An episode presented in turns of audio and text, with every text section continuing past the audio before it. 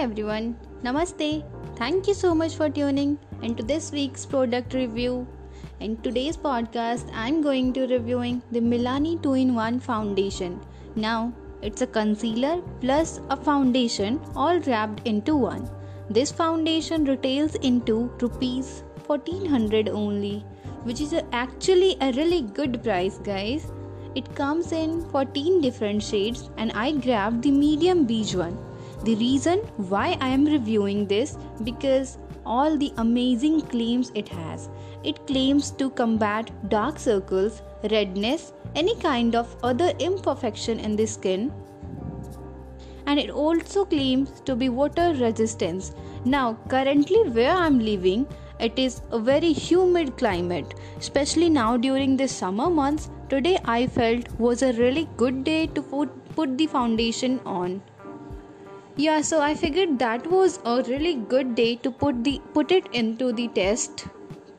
The packaging is actually really really good. It comes in a little cute glass bottle and it also has a pump which not a whole lot of foundation have. So the way I'm going to be applying it is as a concealer and as a foundation because it's two in one as I told you earlier. So usually I do one of each because since it's two in one as I told you earlier also. Alright guys, so let's start this foundation. I'm just going to start with one pump and right off the bat it does feel pretty thick and creamy. Oh, I'm going to apply onto my skin as I normally would any other foundation.